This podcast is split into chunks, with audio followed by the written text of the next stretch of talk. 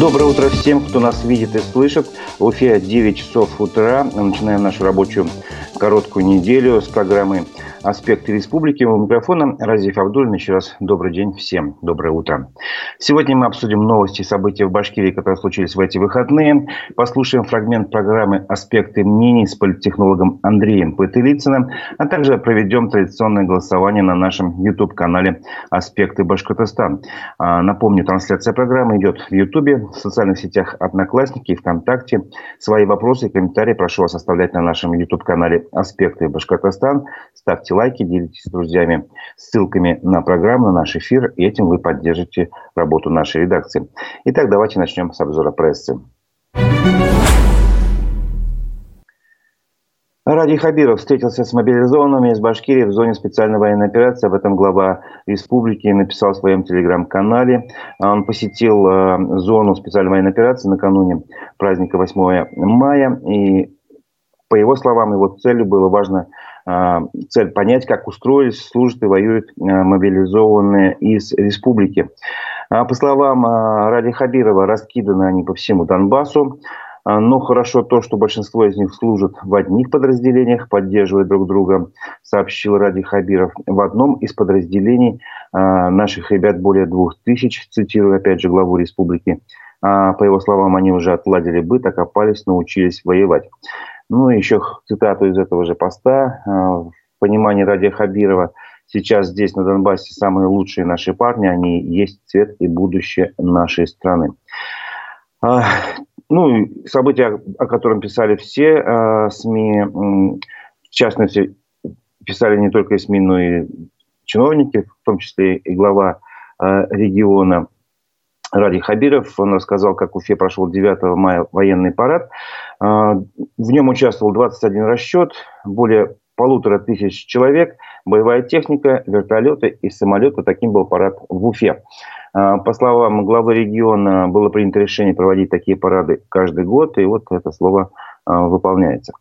Ну, по проспекту Октября прошли военнослужащие Уфимского территориального гарнизона, сотрудники учреждений силовых структур, которые э, существуют в Уфе, ветераны боевых действий, военной службы, курсанты, кадеты учебных заведений Башкирии. И также э, впервые в этом параде, в этом шествии э, участвовали участники специальной военной операции. Прошу прощения за тавтологию. Участвовали участники. Вот.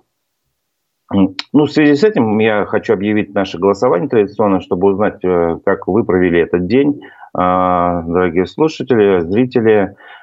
И вопрос простой. А вы 9 мая смотрели военный парад? Да, если вы были в Уфе на площади или смотрели прямую трансляцию, скажем, парада в Москве или, тоже, или в Уфе, а, или, может быть, вы в другом городе находитесь, э, но смотрели военный парад непосредственно или, допустим, через телевизор напрямую во время прямой трансляции.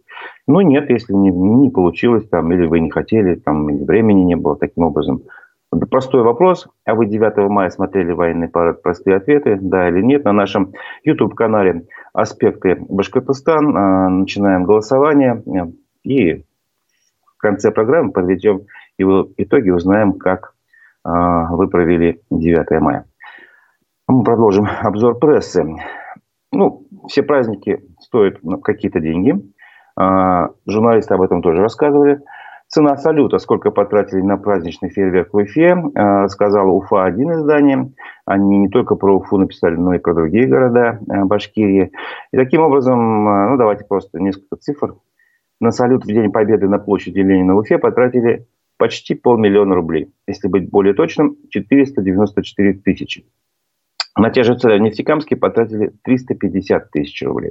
Чем дальше от Уфы, тем, наверное, еще будет меньше. В Салавате на фейерверке потратили 348,5 тысяч рублей, а в Янауле на салют в День Победы аж 68 почти тысяч рублей, чуть даже меньше. То есть видите, как там а, порядок цифр различается. А, между тем, в Башкирии в День Победы не загорелся вечный огонь. Об этом сообщает Э, МКСЭТ, э, житель э, села в Башкирии, пожаловался Радио Хабирова на незажженный огонь, вечный огонь 9 мая. И, короче говоря, это произошло в селе Кипчак-Аскарова Альшеевского района. именно в день 9 мая на странице главы Башкирии Ради Хамира появилась жалоба на то, как прошел праздник вот в этом селе. Э, сельский дом культуры был закрыт, местные жители не увидели там ни горящего вечного огня, как они привыкли, и не услышали песен военных лет, которые обычно в этот день звучали э, ну, возле, получается, Дома культуры. Вот. Ну, конкретно этот житель по имени Иван э, написал, что вот в селе Кипчак-Аскар Вальшаевского района на праздник 9 мая клубные работники не зажгли вечный огонь. Раньше 9 мая зажигали вечный огонь и гремела музыка военных лет, а сегодня сельский дом культуры закрыт. Вот такое отношение к памяти Великой Отечественной войны. Просим принять меры. Понятно, что а, в день 9 мая уже ничего сделать было нельзя. Вот, и сотрудница администрации этого района сообщила, что, ну, короче, они все это уточнят и, и ответят ему аж до 12 мая. Понятно, что это, конечно, как говорится, я думаю, не устроило бы этого жителя, этого Ивана. Э, надо делать все вовремя, а ответить, почему не было вечного огня, почему не было музыки, ну, неужели нельзя было музыку включить просто, да, правильно? Вот. Очень э, нестандартно подошли э, к освещению темы э, Дня Победы в издании «Пруфы». Они э, опубликовали большую очень статью, называется она так вот, она мужа коллегу на спине носила. История жительницы Башкирии о том, какой видели войну женщины. На самом деле это была очень такая интересная статья, советую всем ее почитать. В ней рассказывается, как отразилась война на жизни и, в быту простых жителей Башкирии другим женским взглядом, все на это смотрится. Э, дело в том, что журналисты нашли 63-летнюю э, Людмилу Романову из деревни Вавилова под Уфой, которая э, рассказала значит, о том, ну, от своего первого лица вела дневник, во-первых, вот, и все, что связано с войной, с ее, как переживали родственники ее, родные, близкие, она это все записывала и рассказала журналистам, и вот с ее слов и, видимо, даже, э, скорее всего, использовали использовали ее дневник, написали там достаточно много историй таких, ну, не меньше пяти, как минимум, вот, которые я советую почитать просто, потому что надо помнить об этом. Во-первых, э, э, Людмила Романова рассказала, что фронтовики не любили рассказывать о войне, что, в принципе, не, как бы неудивительно. По ее словам, она думает, что побаивались. Вот цитата, значит, из этой статьи. Родители говорили, в то время люди пропадали только кто-нибудь из деревни выскажется о советской власти, тут же на него докладывали, и человек с концами исчезал. Доказательств не нужно было по анонимке. Когда я выросла, стала интересоваться историей своей семьи и вела дневник. И вот одна из историй. Я просто все не буду, естественно, читать, но одну просто мне она так достаточно а, ярко. А, я считаю, что нужно ее чуть-чуть коротко рассказать. Итак, дядя Сережа служил в армии разведчиком. Сначала учился три месяца в парашютном клубе Уфы. А, и только в сентябре ему исполнилось 18. То есть его, а, он пошел на фронт буквально вот в этом возрасте. Перед тем, как отправили на фронт, солдатам показывали Лебединое озеро в Уфе. Дядя так восхищался балеринами, насколько у них мышцы сильные. После он и по телевизору никогда балет не пропускал. Ну, значит, вернулся с войны живым. Мы, мы делаем вывод. О войне дядя старался не вспоминать. Только если ребятишки не ели, он говорил, а нам приходилось даже сырую рыбу и мясо есть без соли. Вот такая маленькая деталь, которая о многом говорит. А, дети спрашивали у него, что будет, если два разведчика, немец и русский, встретятся в поле. Ну, такой наивный детский вопрос. Дядя Сережа отвечал, что они просто расползались в разные стороны, не, не убивали друг друга, каждый выполнял свою роль. Э, такая тоже очень интересная деталь. Вот. И еще воспоминания из, этого же, э, из этой же статьи. Дядю Сережу не сразу после 45 года отправили домой. Многих ведь послали на Дальний Восток, где шла война с Японией, рассказывает, э, напоминаю, это Людмила Романова из деревни Вавилова. Вот. И дядя Сережа вспоминал, как роты японские в наших степях терялись, грязные, замерзшие, их брали в плен, а они говорили, мы сами не знаем, зачем нас сюда отправили, грабить у вас нечего, а, а еще пройдя Европу, военные удивлялись нападению немцев на нас. Что же им было нужно на нашей территории? Ведь у них все есть. Вот такие детали, такие простые вопросы, которые я, а, ну, как бы привел специально, потому что, по моему мнению, они очень актуальны сегодня. Вот эти все детали, все вот эти вопросы. Напоминаю тем временем, что на нашем канале в Ютубе «Аспекты Башкортостан» мы ведем голосование. Вопрос простой.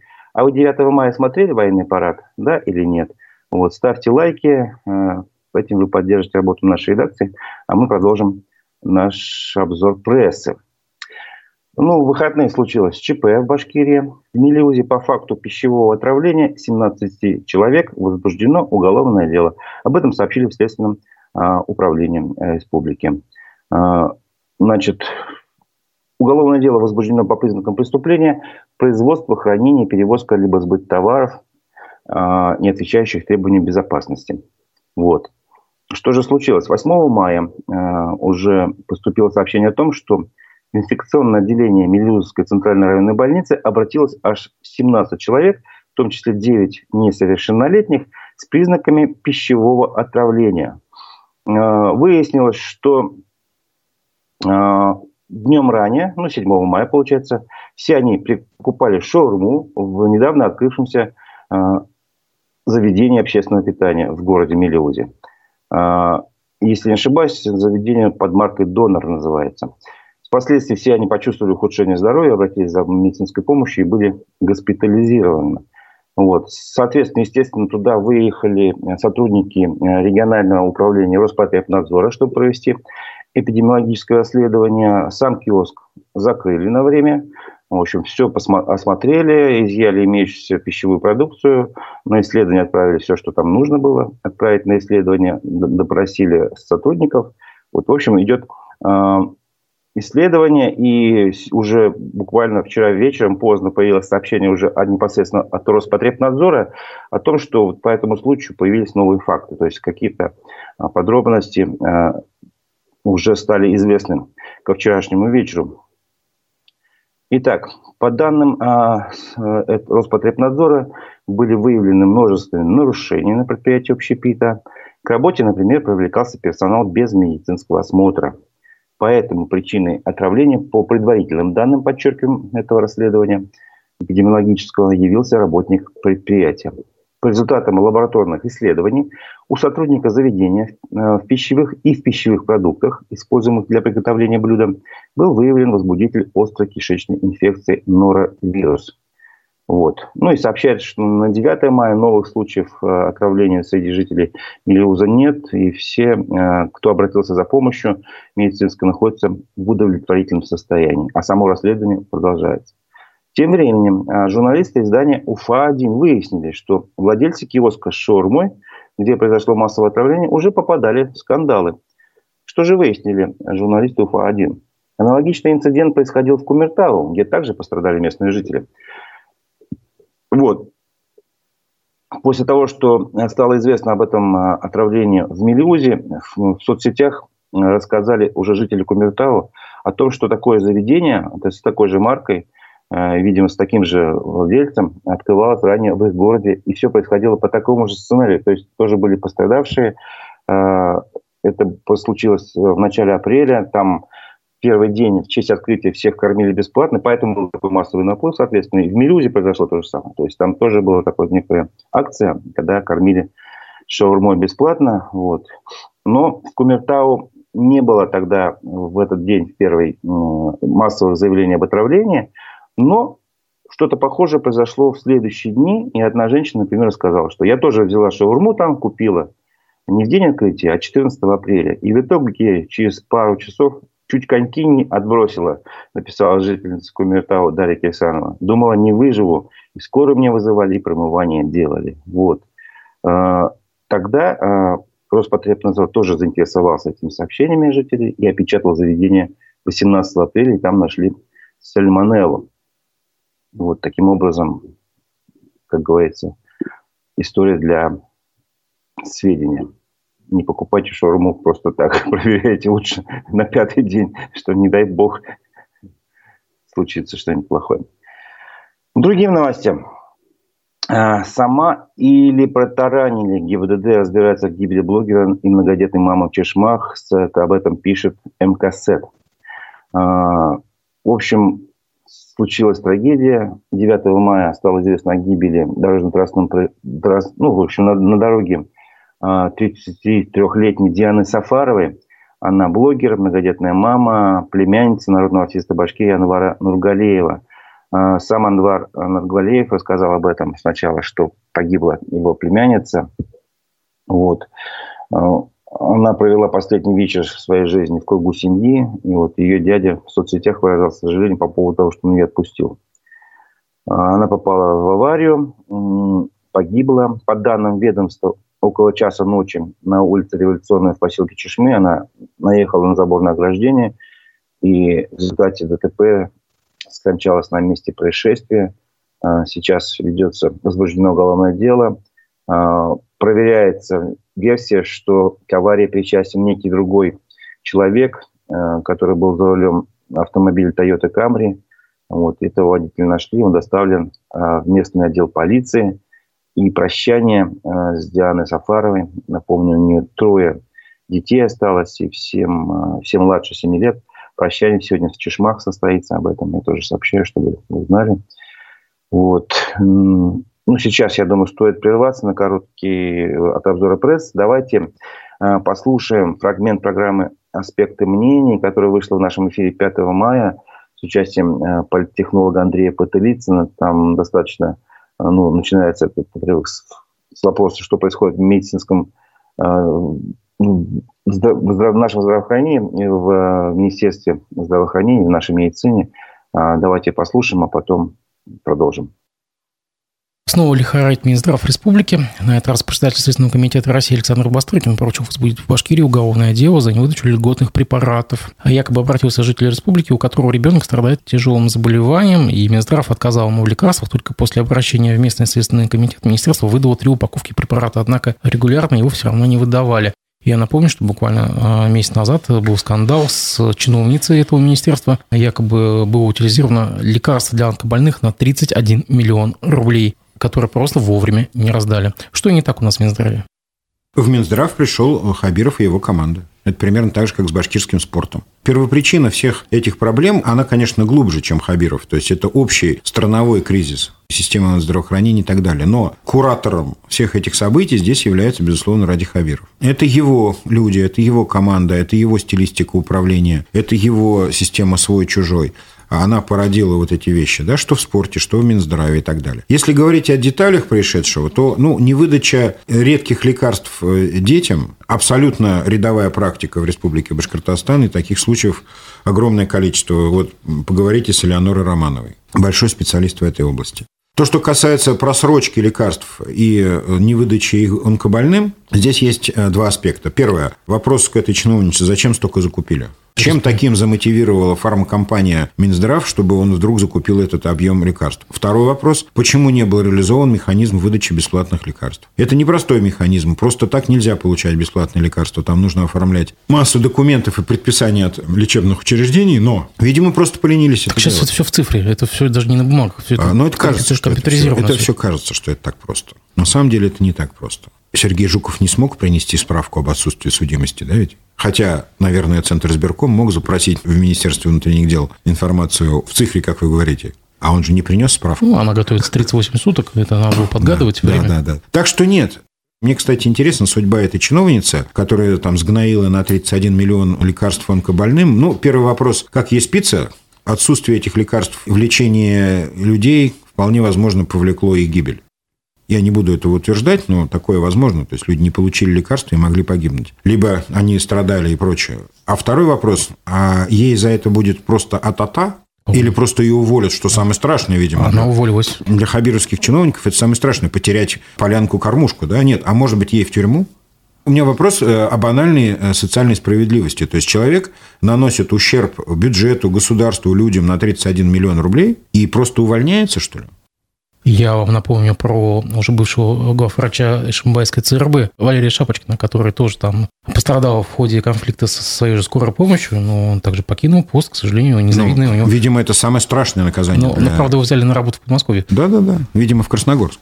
Между тем, э, иностранный агент Михаил Ходорковский тут в эфире канала «Бильд на русском» прокомментировал критику в свой адрес за трудоустройство Ростислава Мурзагова, также иностранного агента. И вот самое интересное, что он в ходе этого эфира он задумался о вероятной будущей власти в России. Вот Мишустин на месте Путина. Откуда он легитимность возьмет? Выборы проведет. Два-три года точно надо готовить систему. Легитимность от Путина, так он сам не. Где можно взять легитимность? Только от регионов. Здесь во многом зависит от того, насколько региональные элиты будут себя чувствовать способными выторговать правильные вещи. И во всяком случае будут подсказывать разным людям, в том числе Хабиру, тот момент, когда режим сломается, ты не продай свою родину, господин Хабиров, за три копейки сказал иностранный агент Михаил Ходорковский. А вот вы как думаете, на самом деле, вот может быть так, что регионы в какой-то момент почувствуют свою субъектность и пойдут торговаться за какие-то свои внутренние интересы?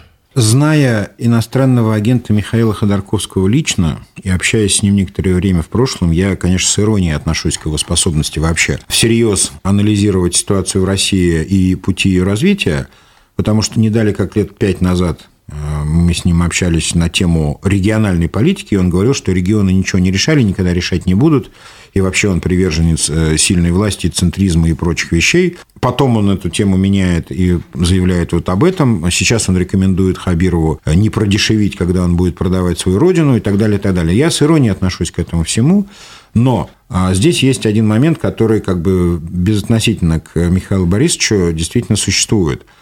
Это это грядущее усиление роли регионов. Вы думаете, оно будет? Да. Ну, когда э, нас все-таки накроет прекрасная Россия будущего, а она нас обязательно накроет э, в конечном итоге, то тогда, конечно, ну, есть несколько сценариев и предположительных путей развития от апокалиптических там, на распада России там, на отдельные части до более или менее реалистических, но, безусловно, без передачи полномочий в регионы не обойдется. И не обойдется вот почему. Потому что государство будет к тому времени не способно содержать и бюджетную сферу, и вот эти все... Что, вот опять социальные... берите суверенитет, сколько проглотите? Да, да, да. Мы вернемся на пути своя, то есть берите себе суверенитета, сколько сможете унести, но кормите себя сами. Вот так примерно будет звучать концепция, ну, одна из концепций возможных вот развития событий. Соответственно, никто ни у кого ничего не будет, никакую родину покупать. Все будет значительно хуже. На самом деле не на что будет покупать. Так что здесь будет речь идти только о полномочиях и так далее. А вот в какой форме и кем они будут раздаваться, и кому они будут раздаваться. Я очень надеюсь, что тогда уже Хабирова, конечно, у нас не будет здесь в качестве вот этого э, как бы должностного лица. Ну, посмотрим, поживем, увидим. Это был фрагмент программы «Аспекты, аспекты мнений» с участием политтехнолога Андрея Потылицына. Полностью э, программу вы можете посмотреть в записи на наших страницах в Одноклассниках, ВКонтакте, а также на нашем канале в Ютубе «Аспекты Башкортостана», где сейчас э, мы продолжаем голосование. Вопрос простой. Вы смотрели 9 мая военный парад вживую или по трансляции в прямой, неважно, да или нет. К концу программы подведем итоги голосования. Продолжим обзор прессы. Жителям Башкирии на двушку в новостройках нужно копить более 11 лет, сообщает РБК Уфа. Это они почитали, значит, э, вернее, привели исследование аналитиков портала «Мир квартир», э, где говорится, что жителям Башкирии по средней зарплате 48 300 рублей в месяц придется копить на покупку двухкомнатной квартиры в новостройке стоимостью в 6,5 миллионов рублей в среднем – больше 11 лет. То есть 11 лет и 1,1 года, если быть точнее. А, поэтому показатель Башкирии находится на 53-м месте среди регионов страны. При этом а, расчет велся таким способом, что ну, считали, что вся зарплата идет на покупку жилья. То есть не надо ни есть, ни пить, ничего там. Все, короче, идет, откладывается на жилье. Ну, такой как бы условный подсчет. Понятно, что а, реальности копить надо еще больше, но тем не менее. А, быстрее всего могут, могли бы таким способом накопить на двухкомнатную квартиру жители Мурманской области. А, на им это понадобится всего 5 с небольшим лет. На втором месте Ямало-Ненецкий автономный округ, там 5,3 года такой показатель. И тройка э, лидеров замыкает Республика Коми показателем 5,6 лет. А дольше всего э, придется копить на, на квартиру жителям Крыма аж 22 года и одна десятая. Э, Севастополя 17,9 показатель, и Краснодарского края 15,4. Ну, видимо, на юге, может быть, и, и квартиры подороже стоят, и уровень зарплат пониже, чем в целом по стране. Если говорить в среднем, о средних показателях России, то в среднем по стране при средней зарплате 64 200 рублей – и стоимостью двухкомнатной квартиры 6,4 миллиона а на накопление уходит 8,3 года. Вот видите, можете сравнить у Башкирии 11,1, а в среднем по России 8,3. А, новость из мира транспорта. Эти новости периодически возникают у нас а, в прессе. Видимо, не случайно. В эти автобусы надо еще залезть. Жители пригорода Уфы об исчезновении популярного маршрута. Об этом рассказывает Уфа-1. А, жители сел Тахтиманова и Чувашкубова остались без нормального транспортного сообщения с Уфой. А, об этом письмо пришло, такое письмо на почту издания. Вот. И как бы даже планировали сход по этому поводу, чтобы записать видеообращение, но видеообращения и сход не состоялись. Глава сельского поселения Чувашкубова, куда обратились журналисты за разъяснениями, разъяснил им, что жителям все как бы рассказали. Вот. Ну, а что же случилось? Случилось вот следующее. А, автор обращения пишет в издании. У нас много лет работал маршрут Тахтиманова-Уфа. Четко каждые полчаса, по две газели в час. Все было хорошо. Но, в кавычках, не такого перевозчика убрали – поставили нужного и при этом изменили маршрут, сделали его только до Иглино. А нам без разницы эти игры, нам ехать надо, дует автор обращения. И по его словам, если раньше на, по, на прямом маршруте до Уфы можно было добраться за 40 минут и за 80 рублей, соответственно, то теперь э, с пересадками надо добираться. Это все занимает несколько часов, то есть гораздо дольше и дороже. 130-150 рублей. Вот. И еще в эти автобусы надо залезть. Они ходят полные, битком, объяснил автор. Утром не уехать, люди на работу не успевают. Вечером последний автобус уходит уже в 19.30. Они есть люди, которые работают и до 20.00. Как им добираться домой? Такие вопросы задает автор обращения а, и просит вернуть прямой маршрут Тактиманова-Уфа. Вот. Что же сказали э, в сельской администрации? Глава сельсовета Чувашкуба Анжелика Тимофеева сказала, что люди собираются даже сход провести, но сход отменили, потому что им все разъяснили, они все поняли. Вот. И напомню, что раньше транспортное сообщение э, жителями этого села осуществлял маршрут 165Т. Его владелец был э, э, Виктор Искалин. Напомним, он 25 апреля объявил уже об отказе от этих маршрутов связи с тем, что ну, его как бы э, чиновники, по его словам, э, ну, как скажем так, помягче. Ну, в общем, преследовали, не преследовали, вот такая ситуация была. То есть он отказался. А раньше его и других маршрутов лишили, а тут он самостоятельно принял решение, чтобы вообще выйти из бизнеса. Вот. Позже власти сообщили, что это сообщение транспортное э, компенсировали ввели дополнительные автобусы э, Башавтотранса, а самого перевозчика по поручению главы Башкирии э, обещали наказать. Вот, уже, значит, подготовили соответствующий иск суд, суд, об этом сказал министр транспорта Александр Клебанов. Вот. А кто из перевозчиков конкретно заменил Искалина на этом маршруте, измененном 165Т, пока непонятно, потому что информации о новых конкурсах на сайте Минтранса нет.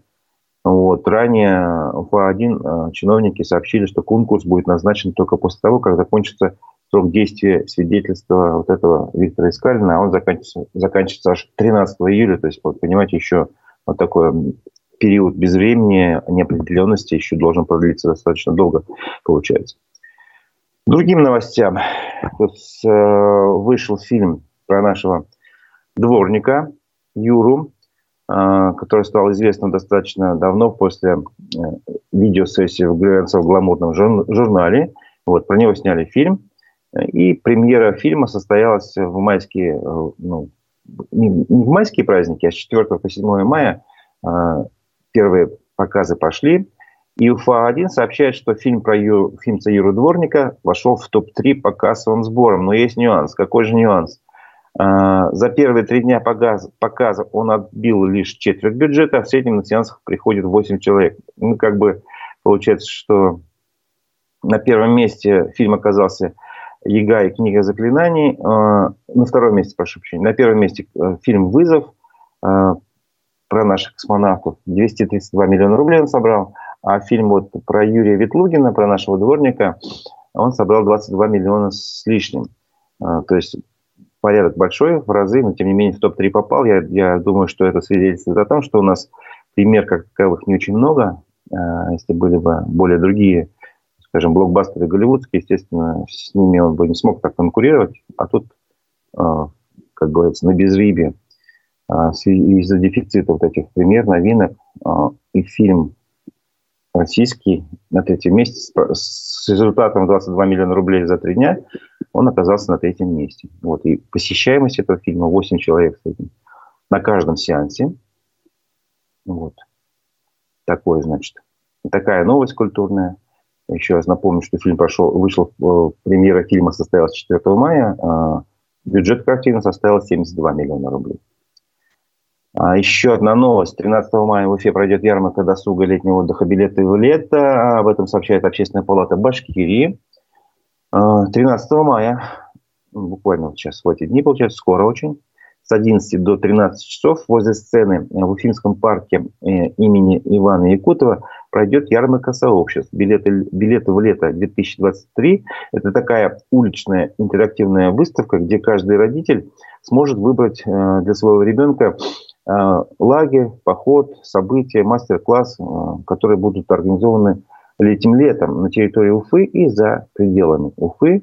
Так что там пока сейчас на данный момент 13 организаций участников этой ярмарки. Если вы хотите как-то организовать досуг своих детей с пользой для здоровья там, или для э, его образования, кругозора, то вот, пожалуйста, приходите на эту ярмарку 13 мая с 11.00 возле, э, в парке Якута возле сцены это все произойдет.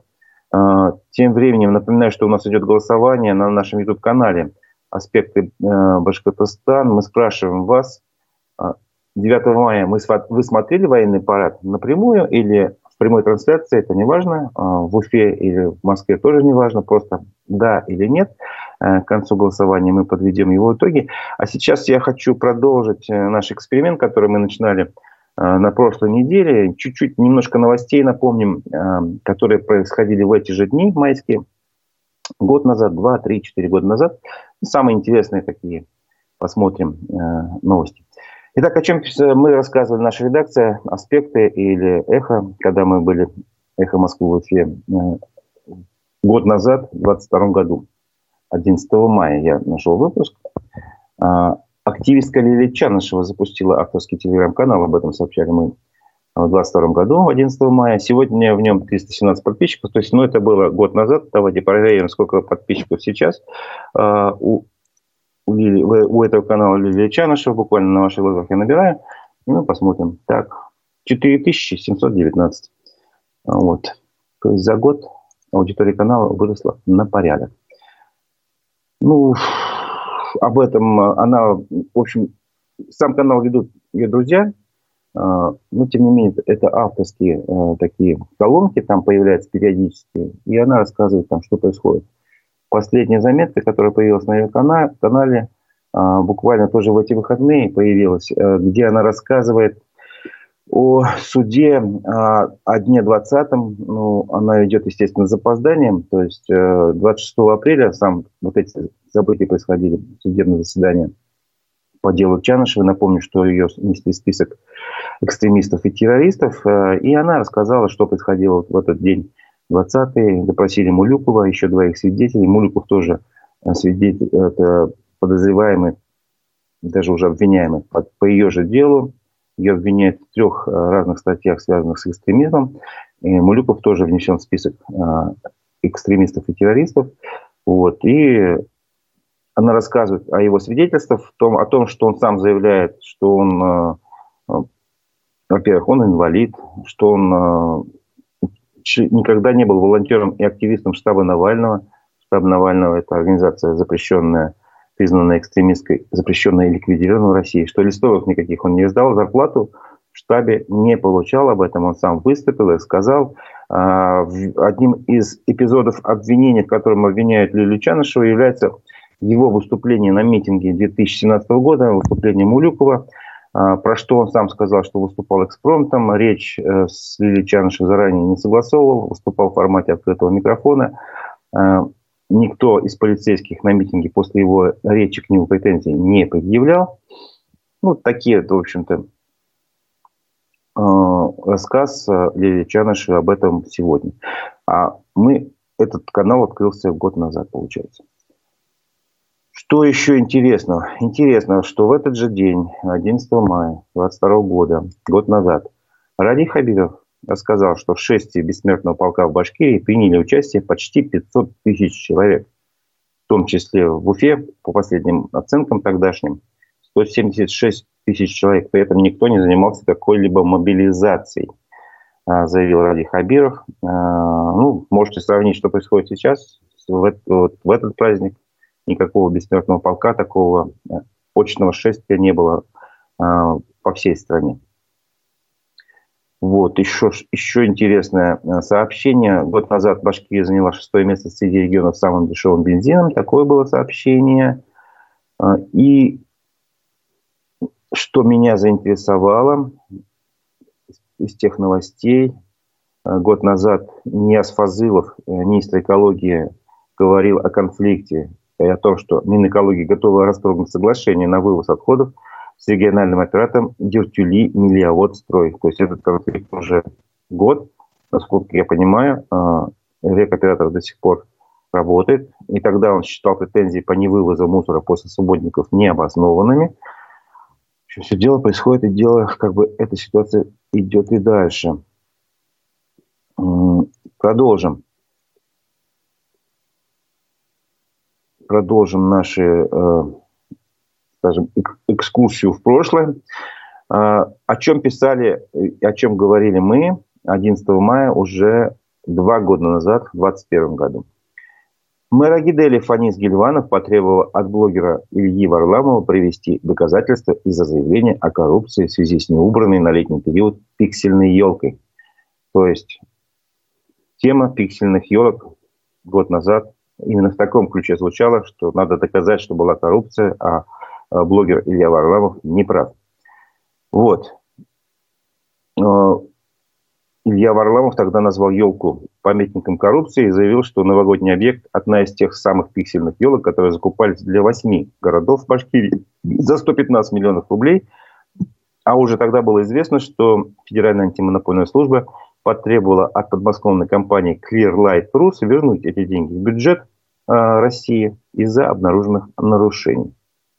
И на это нарушение обратил внимание бывший координатор штаба Алексея Навального в Уфе Лилия Чанышева. Напоминаю еще раз, что штаб Алексея Навального – это организация, признанная экстремистской, запрещена и ликвидирована в России, а Лилия Чанышева внесена в список экстремистов и террористов.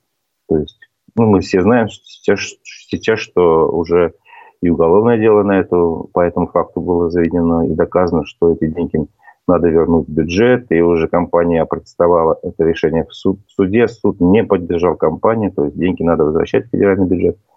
И тогда Илья Блогер, э, э, Илья Варламов был внесен, о, прошу прощения, был прав, получается. Я, к сожалению, сейчас не помню, является ли он инагентом, экстремистом или террористом, но, на мой взгляд, э, если это так, я потом уточню и, и добавлю. Вот.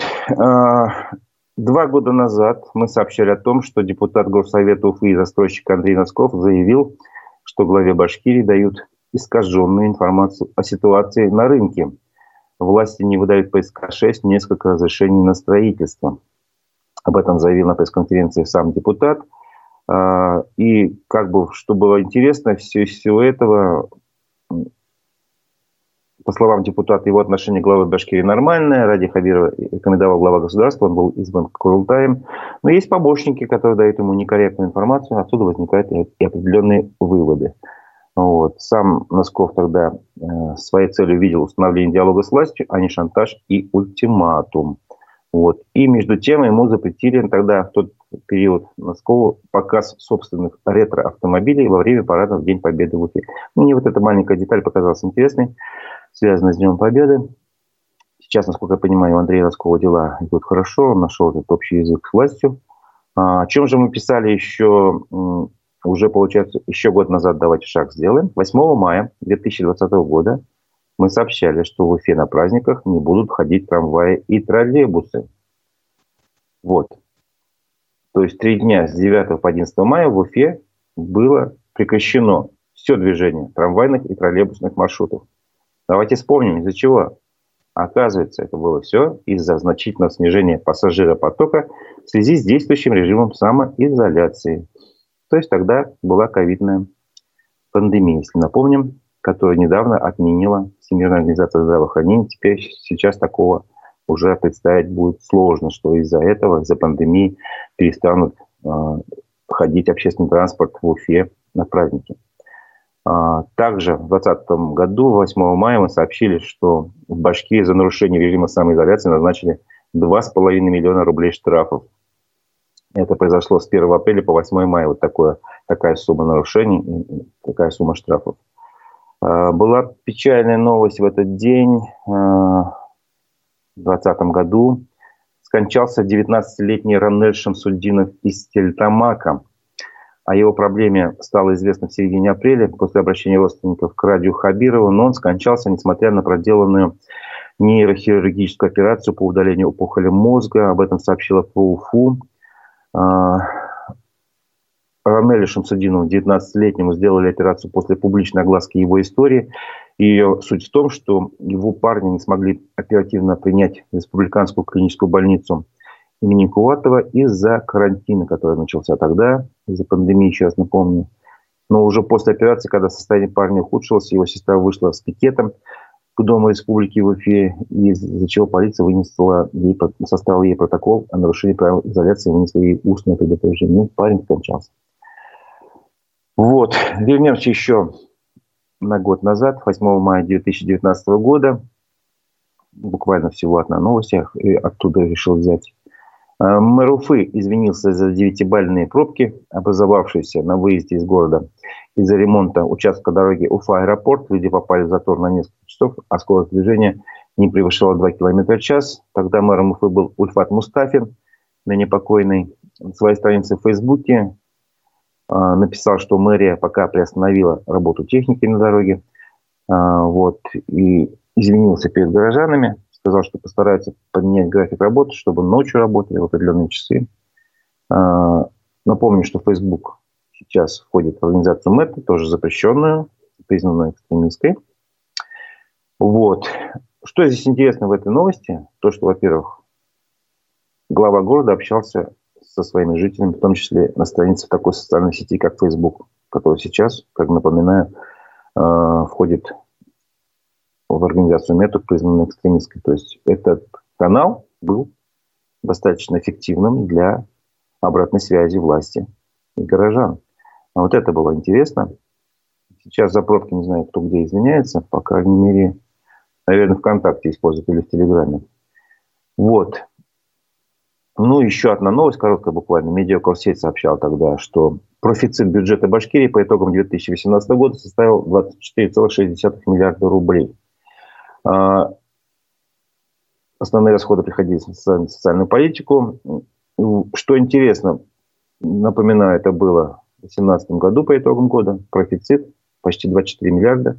А сейчас, если не ошибаюсь, мы а, ведем бюджет Башкирии с дефицитом. Но, впрочем, об этом мы можем поговорить позже. Об этом мы поговорим после 11 часов в программе «Аспекты мнений», куда мы пригласили экономиста Всеволода Спивака. Так что не переключайтесь. Сейчас я предлагаю подвести итоги голосования, после которого мы еще э, немножко поговорим про федеральную и общероссийскую повестку. Итак, на нашем канале э, «Аспект республик» в Ютубе мы задавали вопрос, а вы 9 мая смотрели военный парад? И вот из нашей аудитории 71% сказали, что нет, не смотрели военный парад. И да, смотрели 29% соответственно. Вопрос завершен. Спасибо большое вам за участие в голосовании. И давайте, как я обещал, э, буквально коротко о том, что происходило в России, в мире. Об этом рассказывает телеграм-канал «Эхо новости». Вот вечерний выпуск новостей этого телеграм-канала я предлагаю вашему вниманию. Агентство АФП сообщил о гибели под Бахмутом своего журналиста Сольдена. По словам его коллег, он был убит в результате обстрела на окраине города Часов Яр. Журналист занимал должность видеокоординатора агентства э, Франс Пресс в Украине. По данным «Репортеров без границ», он стал 11-м погибшим в Украине журналистом. Пентагон объявил о новом пакете военной помощи Украине на миллиард двести миллионов долларов. В него вошли различные боеприпасы, снаряды, средства ПВО и ряд других э, пунктов. При этом речь идет не о немедленных поставках, а лишь о заключении контрактов на производство оружия и снаряжения. Евросоюз может ввести санкции против компаний из Гонконга, Арабских Эмиратов, Сирии, Ирана и Узбекистана из-за их возможной помощи в обходе ограничений против России. Об этом пишет издание EU Observer. По данным издания, в 11-й пакет санкций также может войти запрет для Германии получать нефть по трубопроводу «Дружба» из России. Министерство юстиции США объявило об устранении вредоносной шпионской программы, с помощью которой, ну, по их словам, ФСБ на протяжении 20 лет похищала документы, в том числе у стран НАТО. Следы этой программы зафиксировали как минимум в 50 государствах мира. Утверждается, что за распространением программы стоит российская хакерская группировка Turla э, латинскими буквами. Ленинградской области задержали больше 10 человек, которые собирались провести в квартире антивоенную выставку. Среди них оказались журналисты издания «RusNews» и «Sota Vision». Их доставили в отдел полиции. По некоторым данным, активистам изменяют статью еще о краже. Парламент Франции единогласно проголосовал за признание ЧВК «Вагнер» частной военной компании террористической организации. Как отмечает BBC, Резолюция с призывом к правительству страны и Евросоюза не имеет обязательной силы, но отражает общую позицию всех политических сил по этому вопросу. В Пакистане начались массовые беспорядки после задержания экс-премьера страны э, Хана. Проведение протестных митингов призвала оппозиция. А ранее, э, вчера, получается, политиков взяли под стражу после того, как он прибыл в суд для участия в слушаниях по обвинению в коррупции. Вот это был выпуск новостей, вечерний выпуск новостей телеграм-канала «Эхо новости». Наша программа «Аспекты а, республики» на этом завершается, но эфир нет. После 11 часов а, прошу вас снова подключаться к нашему эфиру а, в социальных сетях, в Одноклассниках, ВКонтакте, а также на канале Ютубе «Аспекты Башкортостан». В 11 часов будет программа «Аспекты мнений». Мы пригласили экономиста Всеволода Спивака. Поговорим об экономических новостях, проанализируем их, так что подключайтесь. А, а я с вами прощаюсь. У микрофона был Азиф Абдулин. Всего хорошего, удачной, короткой, трудовой недели.